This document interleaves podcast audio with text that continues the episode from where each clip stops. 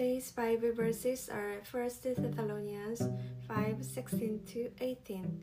Rejoice always, pray continually, give thanks in all circumstances, for this is God's will for you in Christ Jesus. Amen. God bless you.